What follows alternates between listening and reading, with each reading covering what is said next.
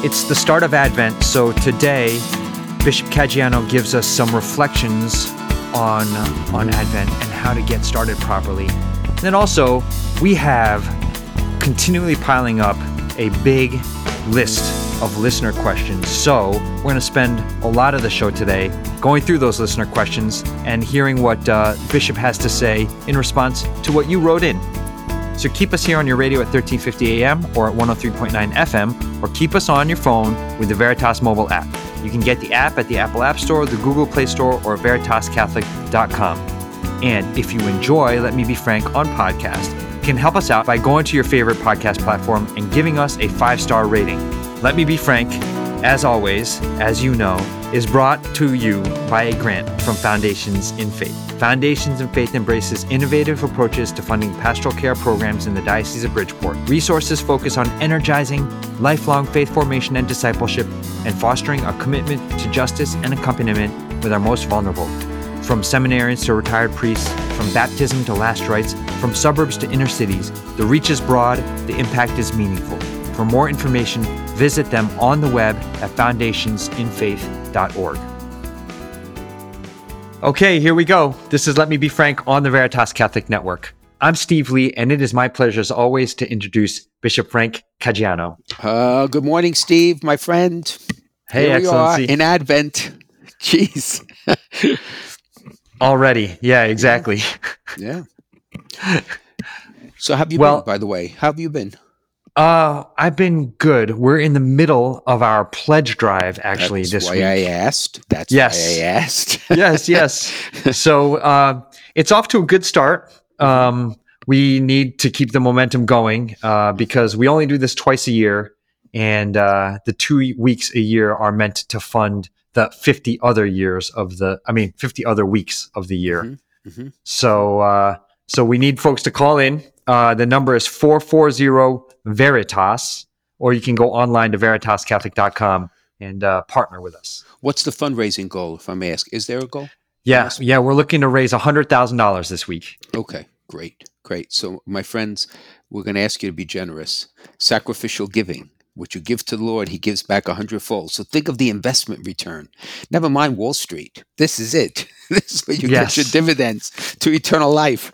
Yeah. Yes. No, great, great. And I just, you know, I take it for granted, but um, and I don't say it enough. Uh, uh, thanks for you and and the board and the great work that Veritas does in more than Fairfield County because the it extends way beyond our our diocese, right?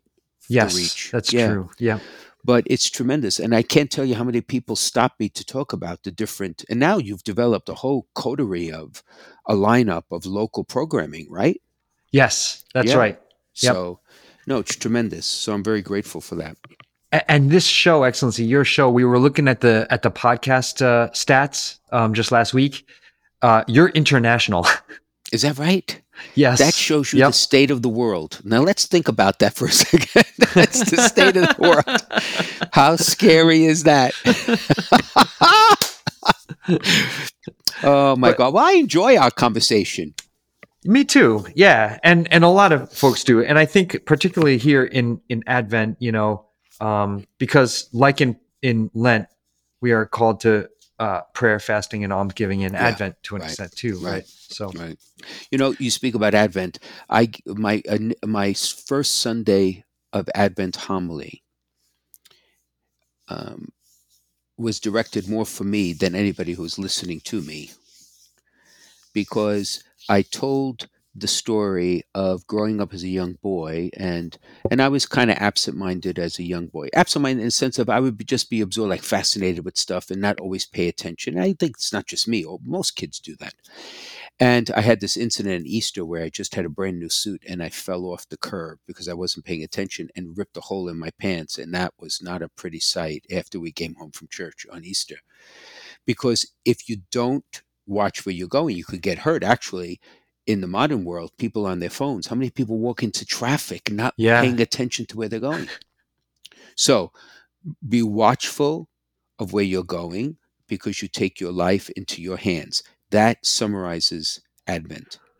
Hmm. because Advent reminds us that the little babe in Bethlehem, whose Savior and Redeemer, is coming again to inaugurate completely his kingdom. He comes as King and Judge, the second coming of Christ. And our journey in this life is the preamble to eternal life. This life is beautiful, this life is precious, but this life is only the beginning when it is redeemed of an eternal life. Therefore, how how we walk in this life makes all the difference of where we do go in the life to come. Yeah. So, Advent reminds us of all the items we have at our disposal, right? So, think of a highway, driving the highway. Okay, so you you the guardrails keep you on the highway, and that's the laws of the church, the commandments, the scriptures, all the things we're taught to make sure that we're going in the right direction, not veering off, not crashing. And then the velocity is avoiding sin, asking that the Lord in our contrition forgive our sins so we can move faster and faster and have the grace of private prayer and the sacraments, most especially the body, blood, soul, and divinity of Jesus in the Eucharist, to get us to our final destination because we're citizens of a kingdom, Hmm. which for Americans, we don't use that language, right? Because, right, we're a republic. But the Right. truth is, he's our king. It's not our president. We don't elect him. He is our king. Yes. So, in a sense, you know, as a, as a 30 second reflection here about the start of Advent, I guess the questions we could ask ourselves, all of us, myself, is like, what direction am I going? Like, where am I going? Do I see always heaven as the backdrop against everything I do in my life? How fast am I going in that direction? Am I Hmm. slowed down? A lot of baggage, a lot of distraction. Or have I crashed the car? And if I've crashed the car, it's not the end of the world. Right? Because Christ will rebuild it for us and give us the grace to move forward. You got to recognize you've crashed it. right? Yes.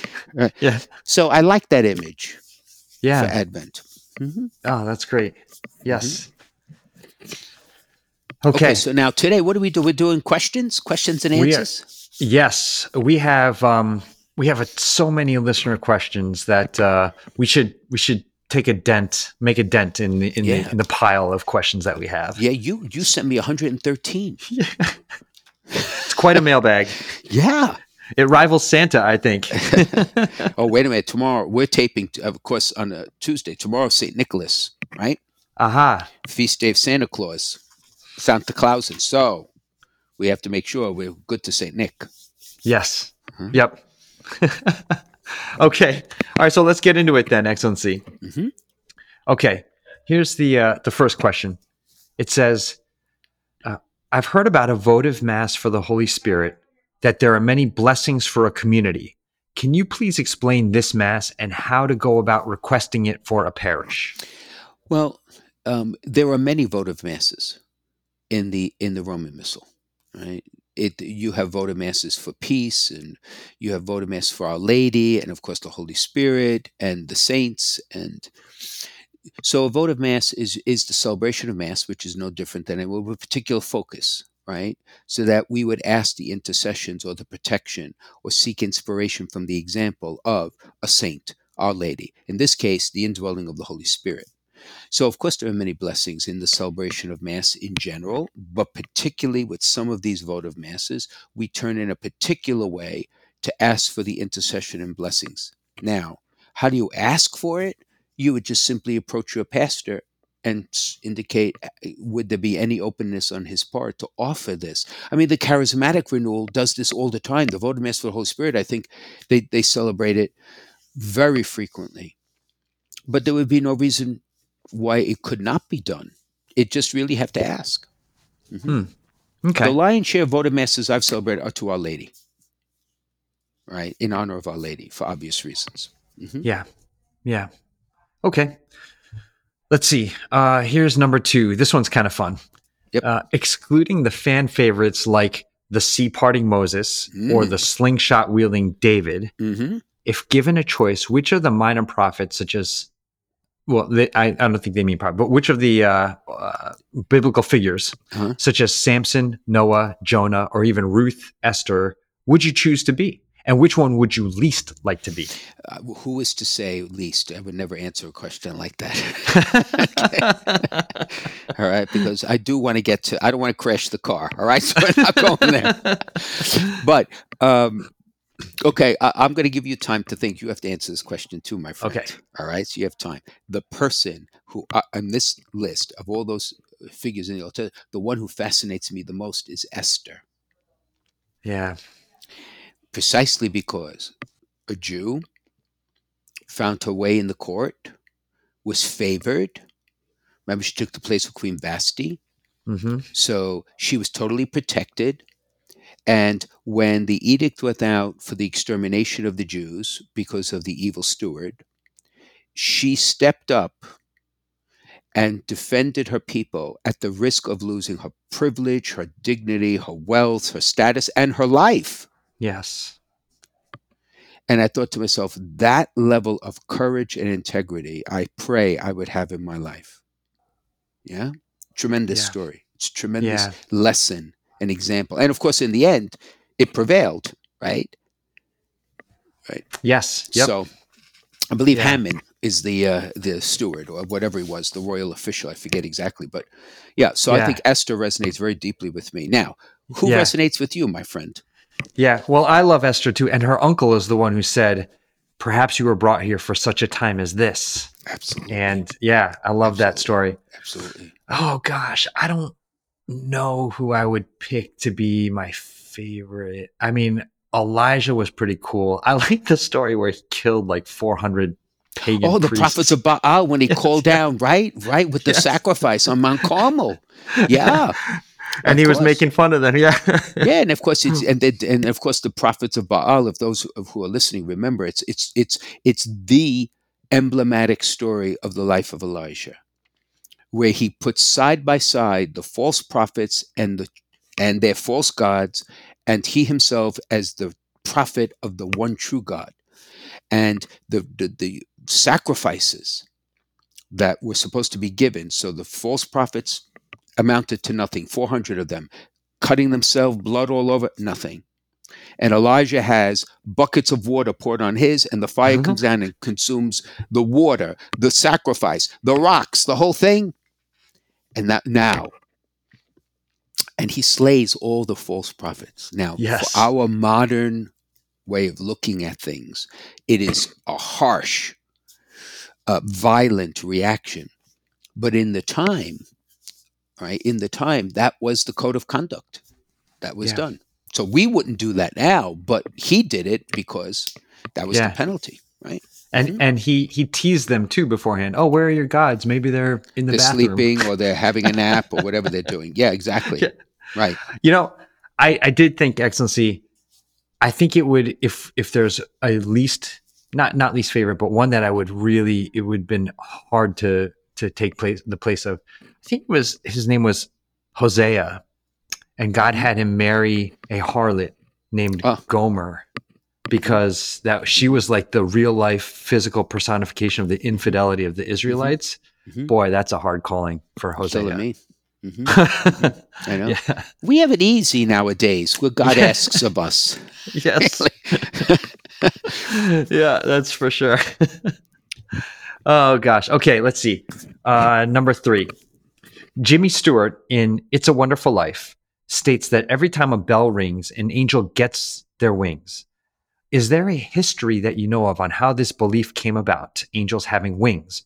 Or do they actually really have wings? Well, I think I, I don't know the history of it, but it is the history would be found in the history of art, because angels are purely spiritual beings. So, by definition, they would have no physical attributes or characteristics.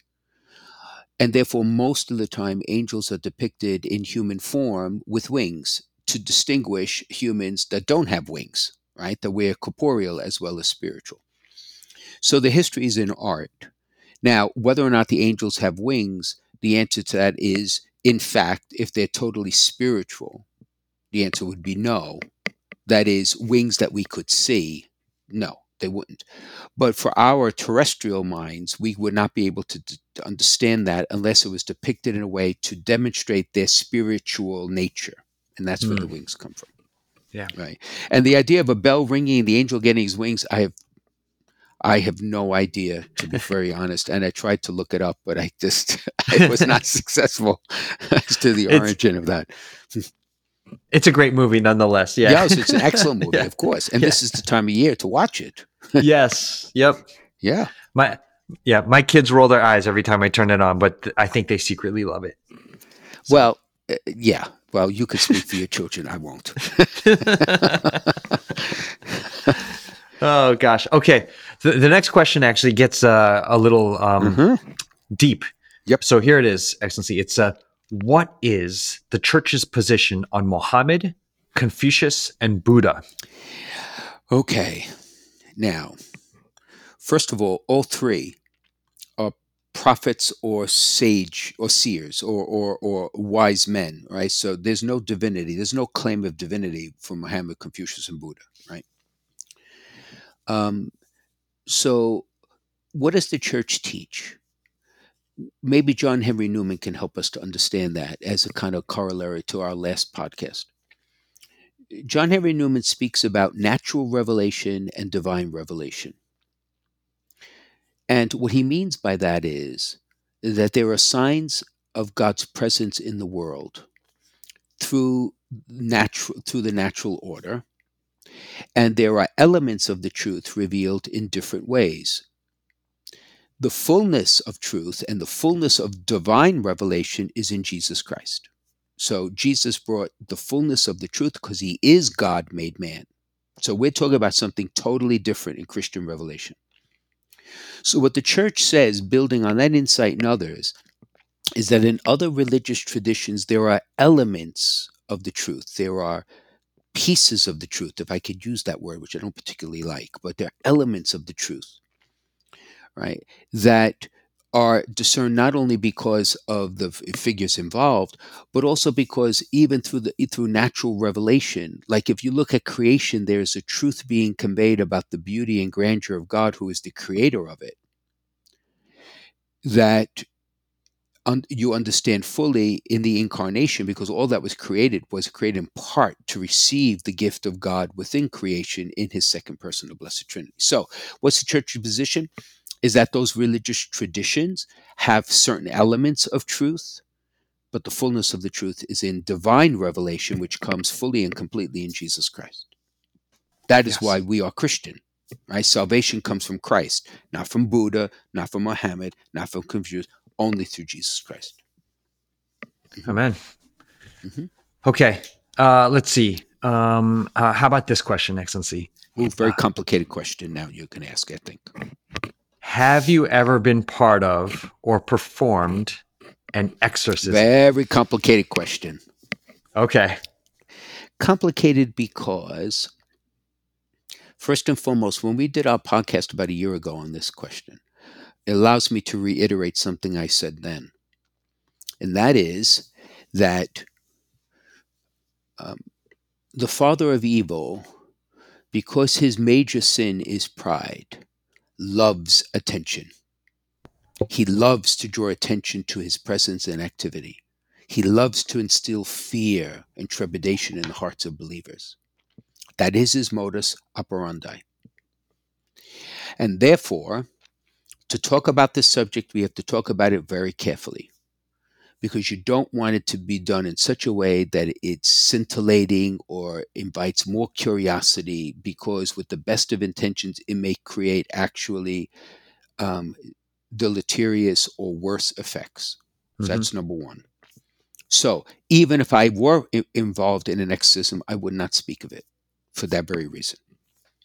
But the one thing I do want to say is this there is a tremendous difference between oppression and possession Hmm. when you talk about the work of evil.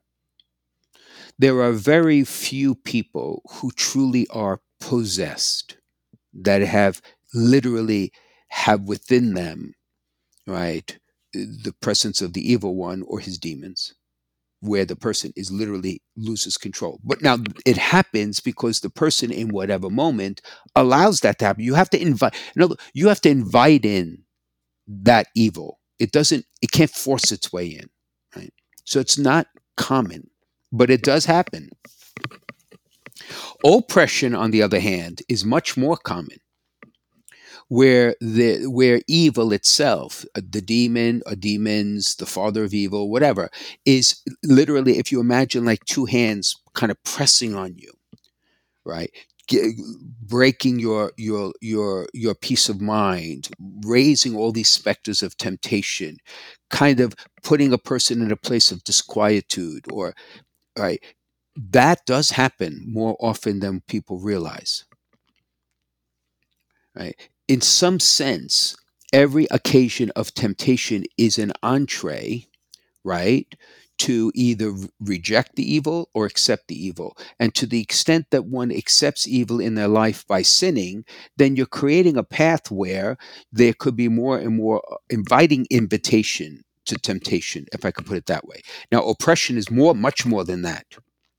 It's like this this active this presence to try to move someone right to despair basically.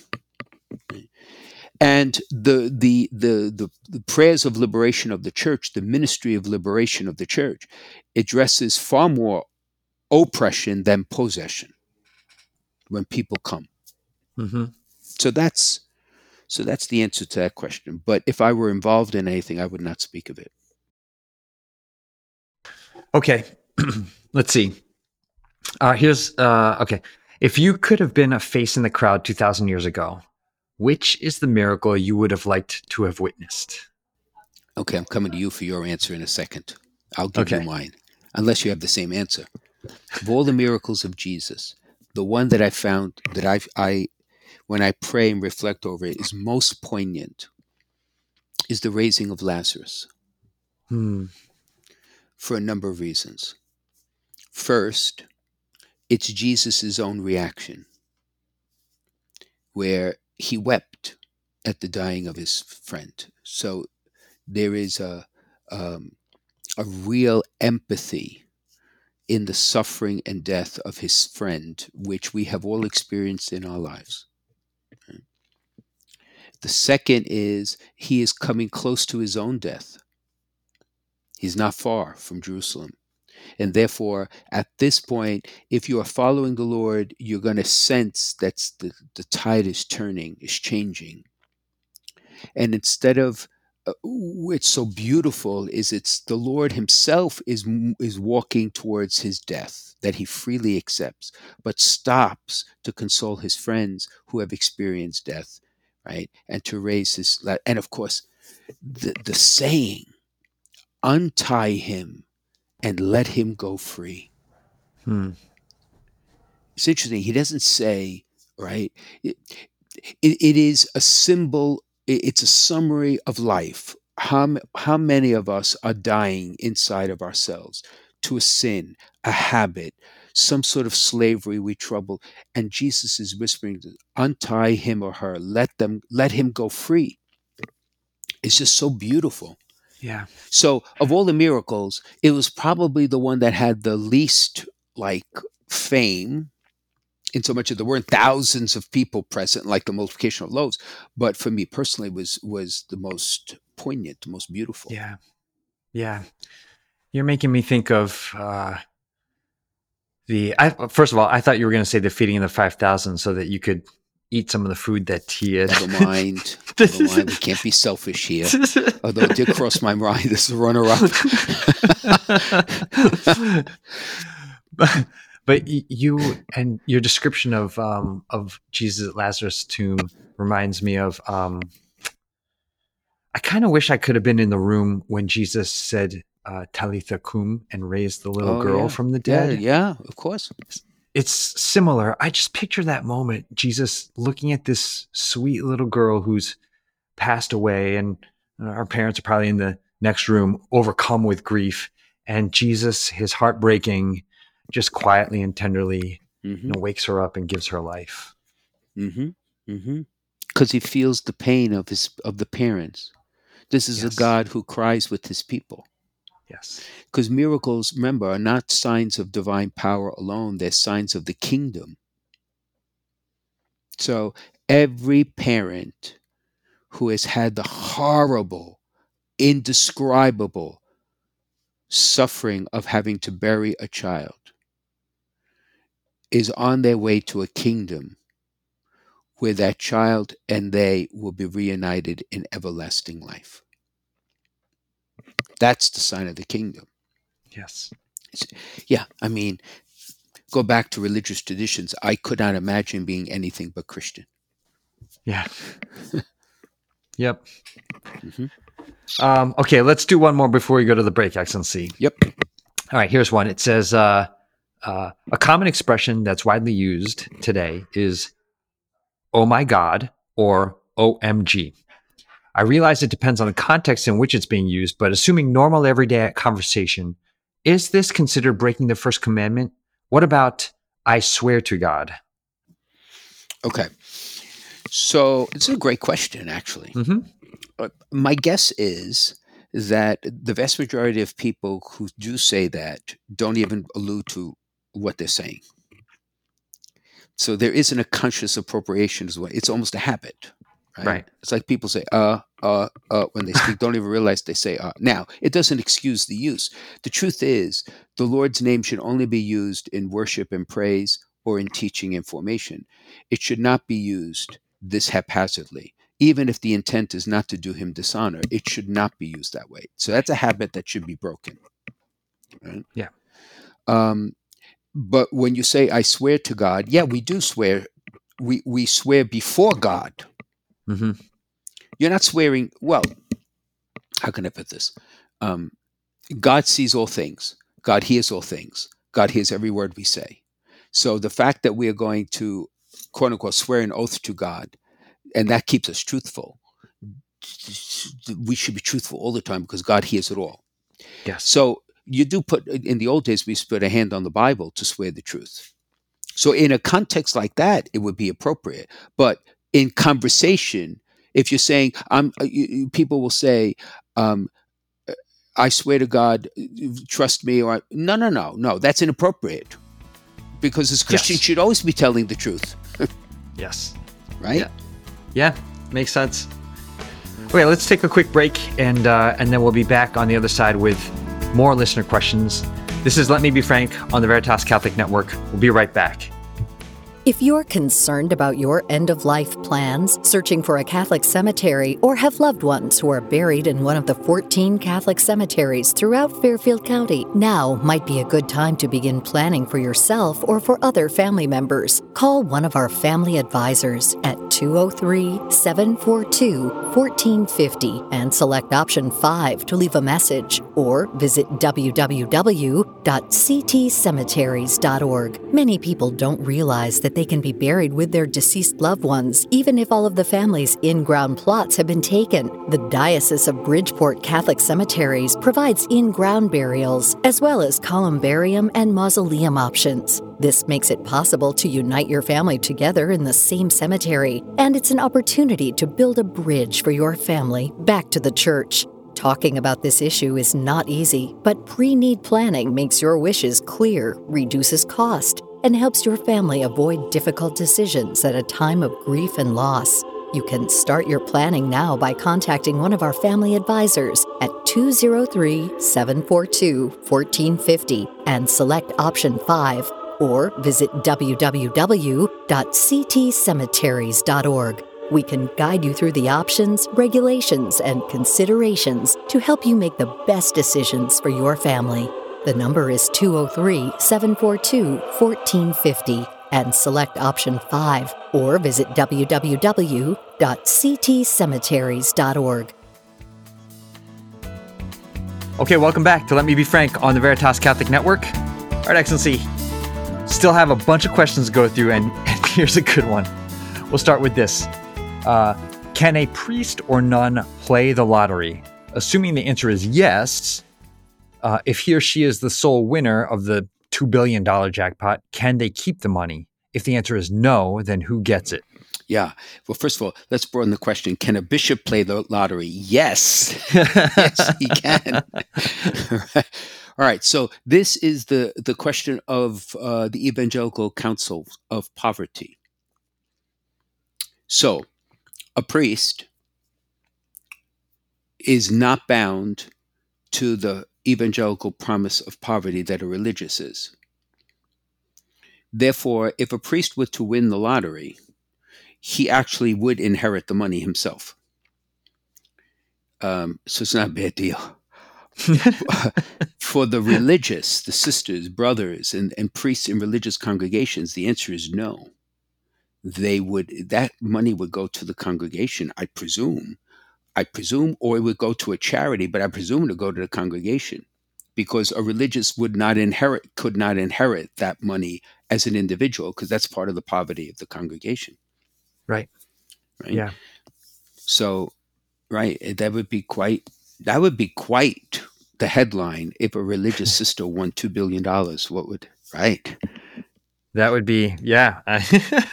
Yeah. Um, I guess so. The next question is is kind of related, Mhm. uh, Excellency. It says, "Do priests make out wills?" Uh, not only do they make out wills, they're required to make a will upon ordination, because again, because priests are not married, so therefore there are no spouses and children and grandchildren directly. There are relatives involved. We're not exactly sure from a diocesan point of view which of the relatives would be the executor of whatever is left behind if a priest dies. Yeah. A priest is required to draw out a will, have a healthcare proxy, and a power of attorney upon their ordination or soon after they're ordained. Now, you may say, well, what could a priest have? Well, going back to what you said, there are priests who have come, who have inherited significant money from their families, their parents, and others. And therefore, do you need that? Now, that is different from being the executor of a will. So I'm not the executor of my will, obviously, because I'll be dead.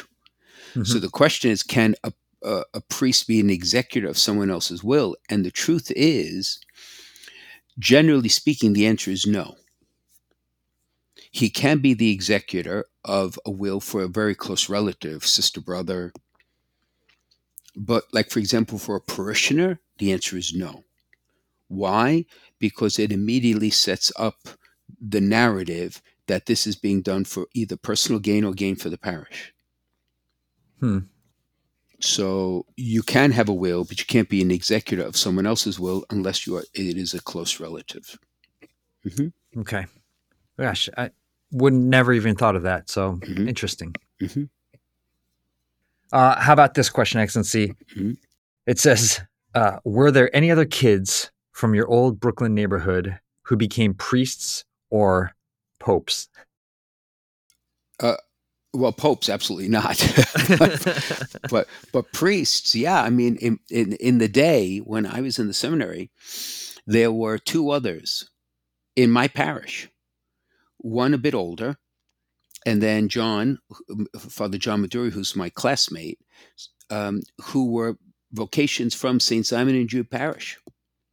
Ah. Father Ron Di Father John Maduri, and Father Frank Caggiano, the three of us. And John and I were ordained right, together. So, yeah, we were. And then, of course, in high school, Father Vincent DeCola was my classmate at Regis, who became a Jesuit. So there have been people along the way. And as I've said many times, it's the sign of the health of a parish when it generates vocations to priesthood, diaconate, and religious life. So in its day, Simon and Jude was hopping. Right? That's cool. yeah. That's awesome. Mhm. I can't think of anybody from my childhood who grew up and became a priest. Really? Actually, it's kind of sad. Yeah, uh, there's a girl that I went to high school with who um, joined the Dominican Sisters in Nashville. well, that's, that's pretty cool. Somebody, of course. Yeah. Yeah. sure. Yep. Wow. Well, you're younger than I am, so you're you. you I was at the tail end of what some people call the golden age of Yeah. Catholicism in the United States. It's coming back. Of course, it is, without Yes. a doubt. yes. Yeah. Um, all right. How about this one, Excellency? It says, Bishop Frank, how would you sum up your ministry in one word? Steve, how would you sum up this show in one word? Oh, you go first. You go Really? first. Yes. Oh gosh. Okay. Uh, that's a really good question. I would, uh, I think I would say friendship. So not just because of the friendship that you and I have developed, which I'm so grateful for, but because of the friendship um, developing with all of our listeners. And Mhm. Like, so I, I've met so many people who say they listen to the show and they feel like they've really gotten to know you, Excellency. Mhm. Um, uh, actually, one one listener told me this was um, maybe a year or two ago. He said, he said, you know, Steve, the bishop, your bishop is supposed to be your spiritual father, and this is the first time that I actually feel like that about my bishop. Wow. So, so it's been it's been great for people to get to know you and to hear from you, Excellency. So that's that's how I, that's the one word. that's why I'm use. grateful for our friendship. Without you, this would not be happening. You, I mean, so no, I deeply appreciate that. Plus, it's just my public therapy. What the heck? It's free. That's right. But and your ministry? ugh, I I thought long and hard on this, and it's my ministry as a bishop. Now let's. I have to contextualize it. Yes. not as a priest, but as a Right. bishop. The word that sums up my ministry is humility. And the reason I say that is not because I am a, a, a, a humble man. I could be a heck of a lot more humble, but I strive to be humble because it breaks a lot of the categories and misconceptions people have of what leadership in the church is meant to be Uh, by personality, I I am who I am. I don't stand on pretense. I kind of tell it like it is. Uh, I don't like fanfare. I, I, as I've said many times, I'm an introvert by personality. I just, uh, which is hard to believe in my ministry, but so when I when just the comment you just made, or when I meet people who come up and and and and speak to me without any fear or hesitation, then I then I believe I'm doing what I'm supposed to be doing, which is being the spiritual father of a very large spiritual family.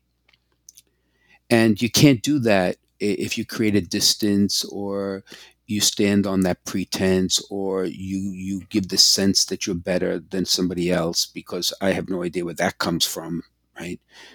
So it doesn't maybe sum up my ministry, but it sums up the intent of what I'd like my ministry to be, Yeah. right? Which is an exercise in humility. hmm Awesome. Mhm. Okay. All right. Next question. Let's see. Um, okay. If one of the goals of Jesus' mission was to be the way, the truth, and the life, then after the resurrection, why would he appear just to the apostles and a few others? Wouldn't have been more effective to show himself to the Jews and the Romans? Well, it's it's an interesting question. It has two parts to it. The first is when Jesus appeared after his resurrection, um, there were people who did not believe.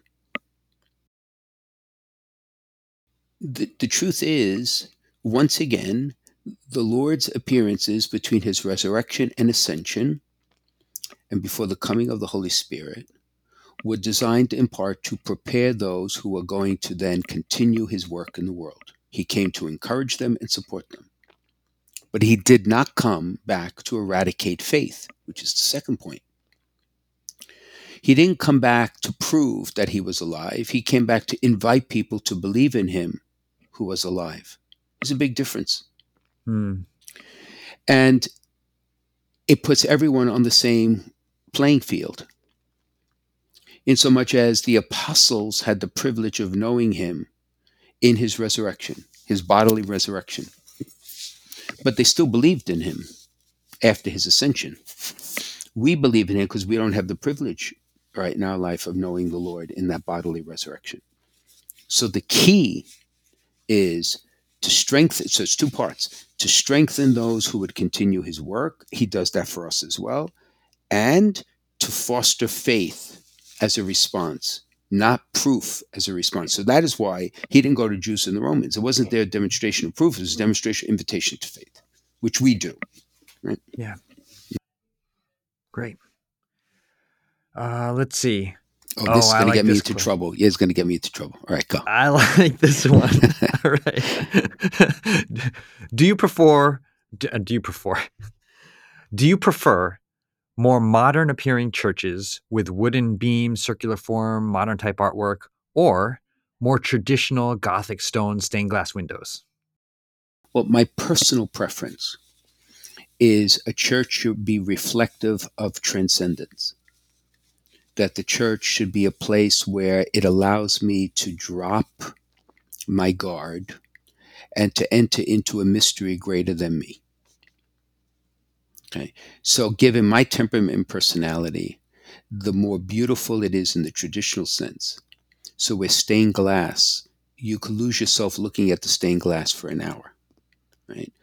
Um, or a place that has both the mixture of light and darkness, a place which echoes and also has silence, a place which which has texture, right, and smell to it, different from the outside world where color is used in such a way that my heart is engaged as well as my mind, for me is a beautiful place and space to pray.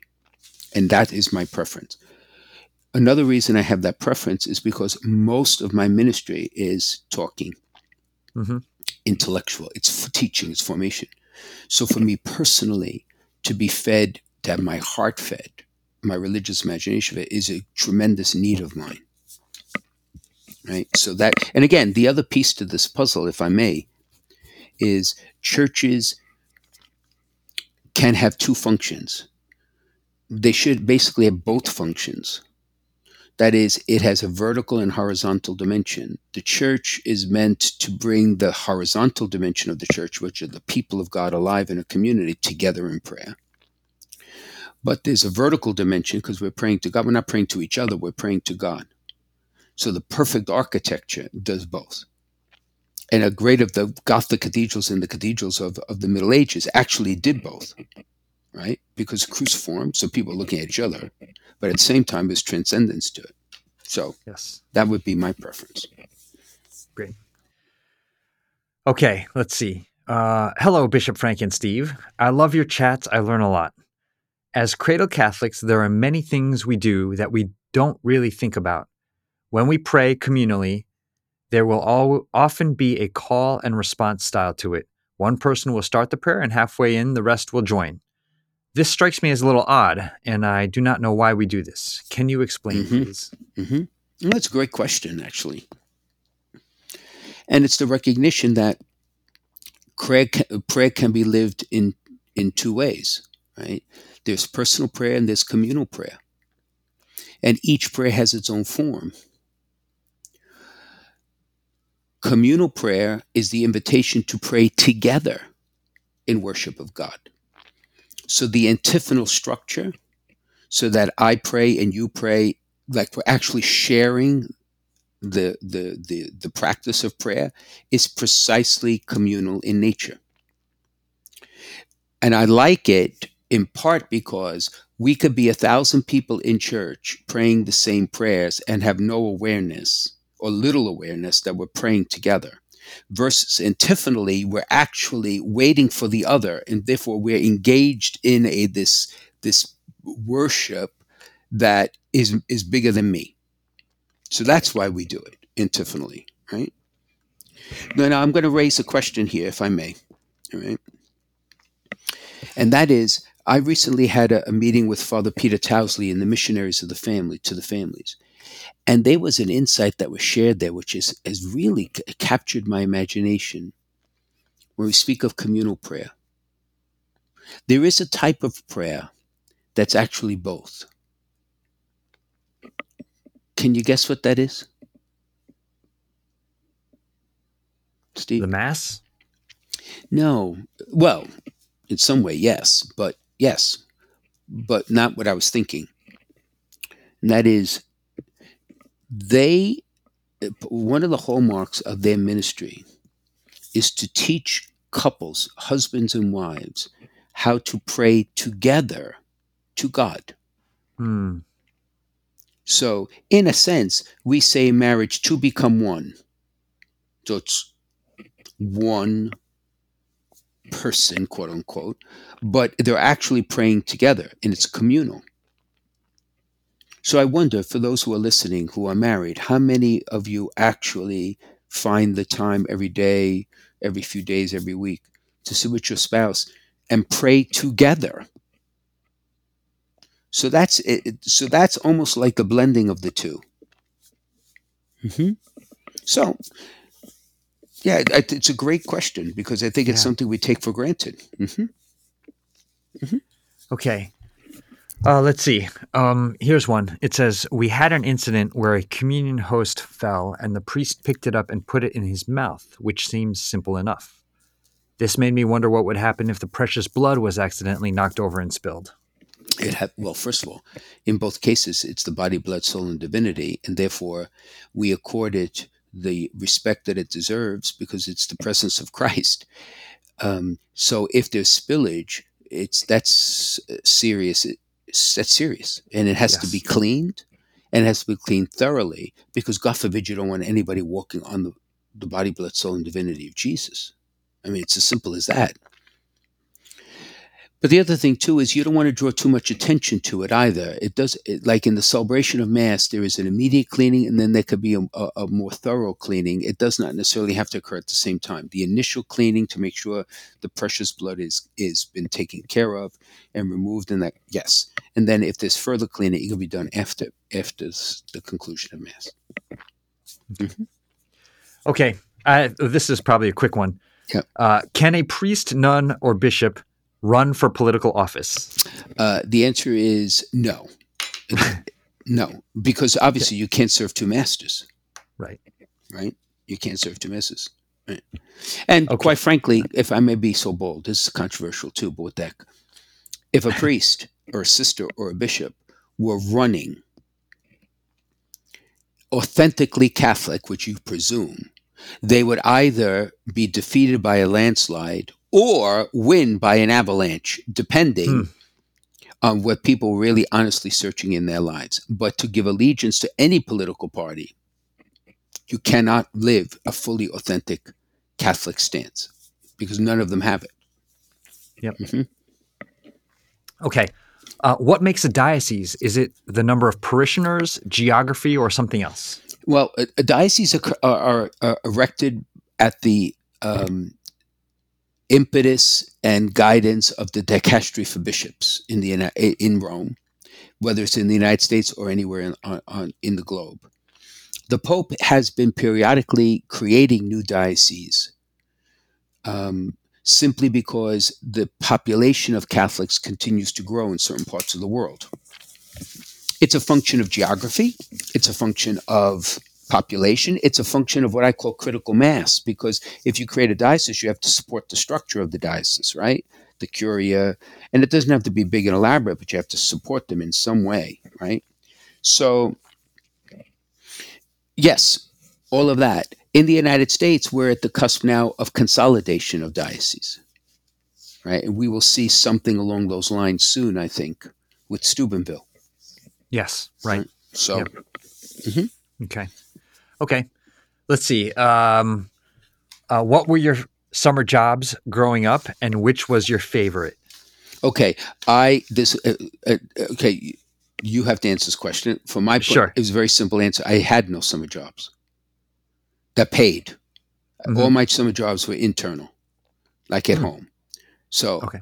cleaning, painting the fence, redoing the garage door, all this stuff, power washing, all this since I was young, right? All that's what I did, and my father wanted me to continue to do my studies. So read books. I had to show him what I was reading, all this stuff going on. But my father did not had not allowed me. So I would love to have. I've always wanted to be a cashier. I thought that would be a riot growing up. Huh. Yeah, absolutely. No, he wouldn't allow it. So my Huh. father was uh, I was odd that way. Wouldn't allow. it. Okay. Mhm. Yeah, I when I was in high school, I worked at uh, the New Canaan bookstore, which no longer exists, Mhm. and um, I got fired from there, which is a hilarious story for another time. You got fired? I did. My kids think it's a hilarious story. Rula thinks it's not funny, but Okay. uh, Okay. and I I worked for Borders uh, in their coffee bar and catered for an upscale upscale French restaurant, and so I had a, a, a bunch of different things I did. Wow. Wow. Yeah. I always when I was in college, I thought it'd be cool to spend a summer driving a big rig truck across the country. I never did it, but I thought that would be cool. Oh, 'cause, uh, that, you really? So I I would think being a trucker is tough, tough Yeah. work. You got to sleep in the thing, don't you? Yeah, I thought that would be cool. You do, I was in oh, you see, we are so different. God help. I pray for you. oh my gosh. oh gosh. Um. All right. So let's let's uh, keep having some fun here. Here's the next question. It says, uh, um, uh, "Did you have a favorite comic strip growing up? Mhm. Back when there were newspapers." yes, yes. My favorite comic strip was Peanuts. oh yeah, Oh, I Charlie loved it. Brown. Yeah, Charlie Brown. And when I was a kid, their specials for Thanksgiving and Christmas kind of like opened the, the season when they Those were so t- good. And the music was great. I could still hear it in my head. Right? Yeah, that's right. Yep. Yeah. yeah. And you? Did you have one? I- or were they liked, gone by the um, time you were young? no, no. I I liked uh, Calvin and Hobbes, which Oh, was yeah. about a, a little boy and his uh, toy, um, his pet, his his toy tiger, and Yeah. also the Far Side. Do you know the Far Side? Oh, yes. Oh, yes. oh yes. awesome. oh, yes. I do. Wow. Okay. Um, all right. Let's see. Uh, what kind of training does one need to become a deacon? Do you ordain them? Are you their boss, or do they answer to their version of a bishop? Ah, now this is a great question. All right, so the diaconate is a call to holy orders, one of the orders in holy orders, and it is the sacrament of, of charitable service.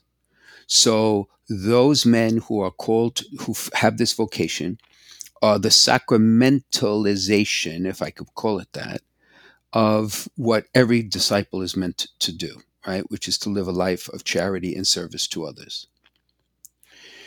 And their formation, it takes a number of years.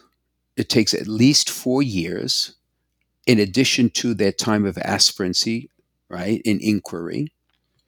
It is it is deeply theological because they are also accorded the privilege to preach the word of God and to celebrate some of the sacraments, including baptism, and they could witness weddings, among some funeral rites, etc. And they preach at Sunday Mass. So it's a very rigorous formation.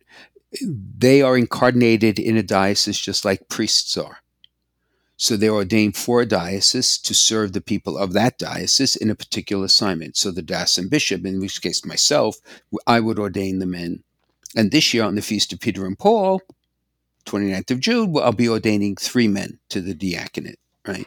In a, in a permanency. So they'll be deacons their whole life versus those men who are going to become priests who are uh, ordained deacons on a temporary transitional basis until they're ordained for the second of the orders, right, in holy orders. Now, having said all that, it's not something you decide, it's something you discern. You don't decide to be a deacon. God calls you to be a deacon, and you have to have a stirring in your heart, and it has to be attended to and affirmed by the church that that is, in fact, the vocation. Right? So it's very, it is, it, it is, it is a vocation that demands tremendous amount of introspection and prayer to ensure that it is God who's calling you. Now, let me say something very controversial here. Well, not really controversial, but there's a lot of conversation about women deacons and can women be deacons in the church? And I know that continues to be studied. There's some very important milestones in this conversation we have to remember. First, is that the historical evidence of women serving as quote unquote deacons rests solely upon the requirement in the ancient church that adults be baptized fully naked. And that being the case, there was a direct need to have a minister of the sacrament who could could appropriately baptize women who were adults and would enter into the waters naked. That could Right. not be a man. Right. So there is a historic precedent of women being quote unquote serving as deacons. But in this capacity, and the only evidence we have is in this capacity. So now why do I say that? Is because sometimes people are confusing apples and oranges because the diaconate that we have now is not what I just described. It is very different. Yes. So to extrapolate one from the other is not, I don't think, is not historically and intellectually uh, correct.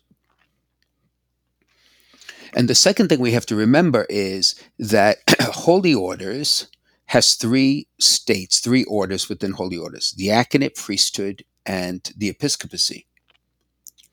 And as we said before in other podcasts, what divides diaconate from priesthood and episcopacy is that there isn't an imposition of character. There is no anointing of diaconate. There is an imposition of hands and the prayer of consecration. Right? So that also has to be understood when you talk about deacons, is that there are three orders where priesthood and, and the episcopacy are intimately linked. The deacon is ordained to serve the bishop, not the pastor. The assignments are given by the bishop as priests ordained as collaborators with the bishop. So is a deacon ordained as collaborator of the bishop, right? And not to serve the bishop personally, but to serve the needs that the bishop discerns. So there are there's an archbishop who will go nameless, who's retired now, who only assigned deacons for all the years he was archbishop to an assignment other than a parish. So all the high school chaplains, all the elementary school chaplains, all the prison chaplains, all the chaplains to hospitals and nursing homes were all the deacons of the diocese because it's charity. It's fascinating, Yeah. no? Mhm. Interesting. Okay, that was a good one to end on, Excellency. So uh, this is Let Me Be Frank uh, on the Veritas Catholic Network. Uh, we'll be right back with some final thoughts from uh, from Bishop Caggiano after the break. It's Matt from Restless on the Veritas Catholic Radio Network. Each week on Restless, we young adults restlessly seek the face of Christ in today's crazy and mixed up world. Join us each Friday at noon on 1350 AM, 103.9 FM, the Veritas app, or wherever you get your shows. Hope to see you there.